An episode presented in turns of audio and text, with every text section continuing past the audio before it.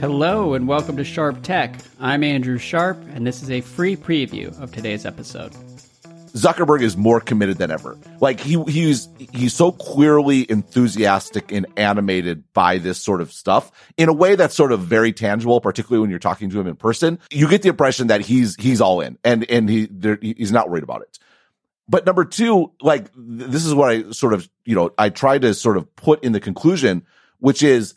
You know, Zuckerberg, what I wrote, Zuckerberg in particular seems more committed to V R than ever. It may be the case that he is seen as the founding father of the metaverse, even as Meta is a potential casualty. And, and that's like the tension I feel here where I'm just not sure this makes sense for Meta. On one hand, I mean, I get the social point even more. On the other hand, like, when is this ever going to actually make money and be worth the investment and the lack of focus on the other parts of Meta's business that need a lot of work? Uh, mm-hmm. I don't know. I'm, I'm kind of rambling on here, but it, like I did come out of this with a lot of sort of mixed feelings and thoughts uh, where there is something real here. I can understand why he's into it, but I I don't know. I'm not sure. I'm not sure about the, the, the meta angle, big picture. Yeah. Well, and Zuckerberg's involvement, you need V R to be seen as cool and not creepy. And I think people already in the mainstream, they look at Facebook and Zuckerberg as creepy, and that isn't totally fair based on the last like five years of reporting. I mean, Facebook was like blamed for Trump's election and all sorts of stuff, and then Facebook's done plenty of stuff that isn't great, and so some of the criticism is deserved.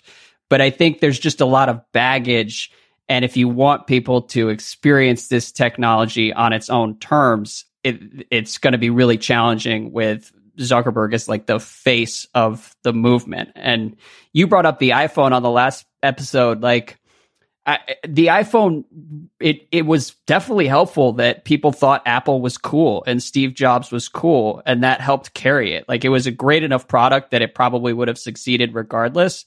But it, sometimes that matters when you're trying to, you know, build momentum in the mainstream. Yeah. The other thing about the the iPhone is people already had phones.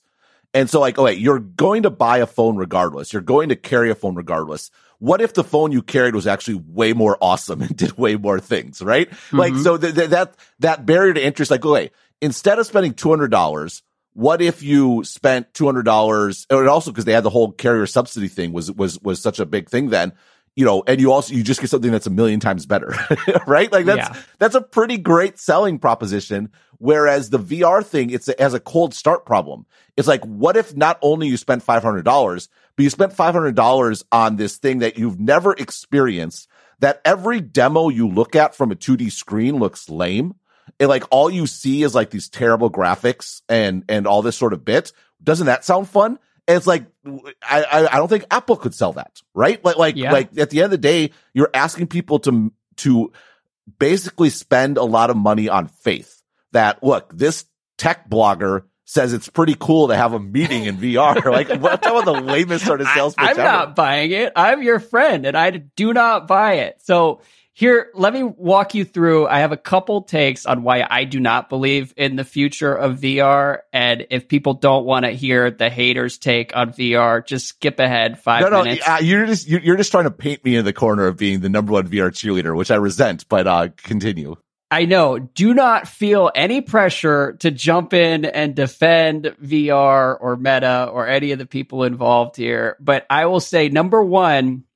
The metaverse campaign just completely ignores where consumers are with tech more generally right now. Like, people don't want a more immersive relationship with technology.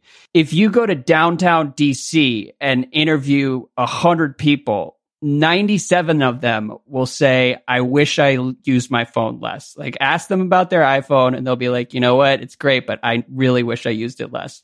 So with V R, even in the best case scenario where you solve for the creepiness of all these avatars, the motion sickness that people get, how uncomfortable the headsets are, there's going to be this hurdle where most people just don't want technology that's going to pull them further away from being present in their daily lives. And I, like, I'm not saying it can never work in the mainstream and people can never change their minds, but it just feels like a lot of folks are overlooking, like, the sheer arrogance of seeing billions of people who want less addictive technology and saying, actually, all of society is going to go in the other direction ten years from now. Do you have thoughts? It, I, it's killing me that you're uh, criticizing the sheer arrogance as you declare that downtown D C is representative of the world. Uh, really, just maybe to- it's not. I'm just saying. All right, I can only speak from my experience, and here in the fishbowl, no, no, no, everybody's no, no, no. Like, it's my get experience, and I'm speaking for life. Everyone in the world. Yes. Um,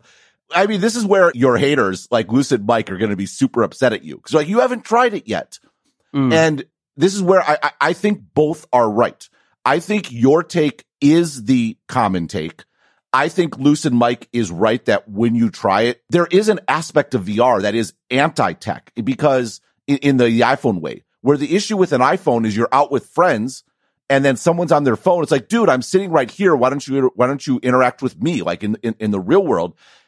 V R is compelling where you're by yourself and you actually get to leave an isolated experience and go experience something with other people. Like so, so the potential payoff here is the inverse of the phone forcing you to withdraw. It's actually giving you a place from isolation to to engage.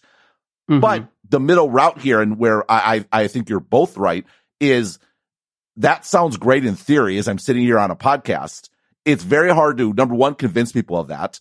And number two, there's so many barriers to to enjoying that and experiencing that that it's just going to, like, even if I'm right and Lucid Mike is right, it's going to take so long to get there that It, it, it's, it could be a while. Yeah. Well, and the the Horizon Workrooms thing to me is a really good example. Like, I oh, don't. Yeah, I should say to... real V R people hate the fact that I love Workrooms. They're like, number one, it's lame. Number two, there's so many other cooler social experiences than sitting in a meeting. But uh, right, I would say number one, that's the, where it it clicked for me. So I am sort of sort of stuck on it for sure. But number two. Th- I keep thinking about this go-to-market thing. And if, you know, this is where the enterprise angle, I think, is compelling because it, people didn't go buy P Cs in the eighties. They got a P C at work and only then realized having a computer was pretty quick. It, yeah, you know, but see, Andrew Sharp Senior was sitting here in the nineteen eighties saying, who wants to use a computer? That's ridiculous. Like, uh, I went to downtown D C and everyone's like, this is stupid. So I, I think there's a fair thing there. Now, and I'm wary of being that guy. Just for the record, no, I could be it. completely wrong about all of this. But, like, you have to think practically about how people actually interact throughout the workday. Every normal person on the planet, when someone on a Teams call puts on their video and then peer pressures everyone else into getting on video. So true. Everyone sits there grumbling. And, like, do we really think it's going to be more appealing when instead of getting on video, everyone has to put on their headset and get into V R mode? Like, no, I, I, I think I, I, I, should, I want to double down on that. I think that's a really good point. I think where V R gets really compelling is when it's lightweight enough and comfortable enough and battery life is good enough that you're already in V R, right? And mm-hmm. so, like, there's Facebook actually or Meta launched uh, a feature this week where you can, you know, you can have, you can actually, like, with the Microsoft partnership, you can actually stream Windows into your headset. So you don't even need a computer at all, but you can be using your computer. And now in the case of jumping in a V R meeting, it's not putting on a headset and going into a meeting. It's just clicking on a button or, or, or you, you know, hitting whatever your meeting link and you're now in a virtual room, but you are already in virtual reality because you had, like, all your screens and you had your whole yeah. workplace sort of in V R.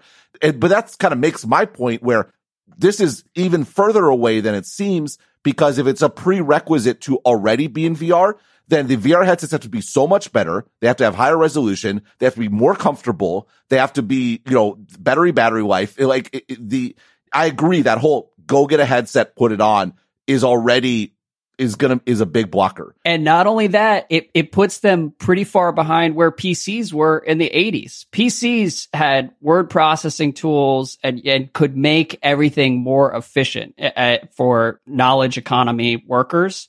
And I'm not convinced that any of this would actually make things more efficient for today's white collar people. And and I, this would obviously be great if there's another global pandemic and we're all right. at home. It is true. But like, it is true. I don't know if that's actually where things are going to be for the next fifteen or twenty years. I certainly hope not. Yeah, I, so, I do think the it's really compelling in the context of distributed work, where how do you still get th- – there is something different about a meeting in person. Right, where yeah. where there's just more back and forth. And I use the example from my passport team where we had this really difficult issue. We had to talk through it, and we had to make this, you know, this big architectural change.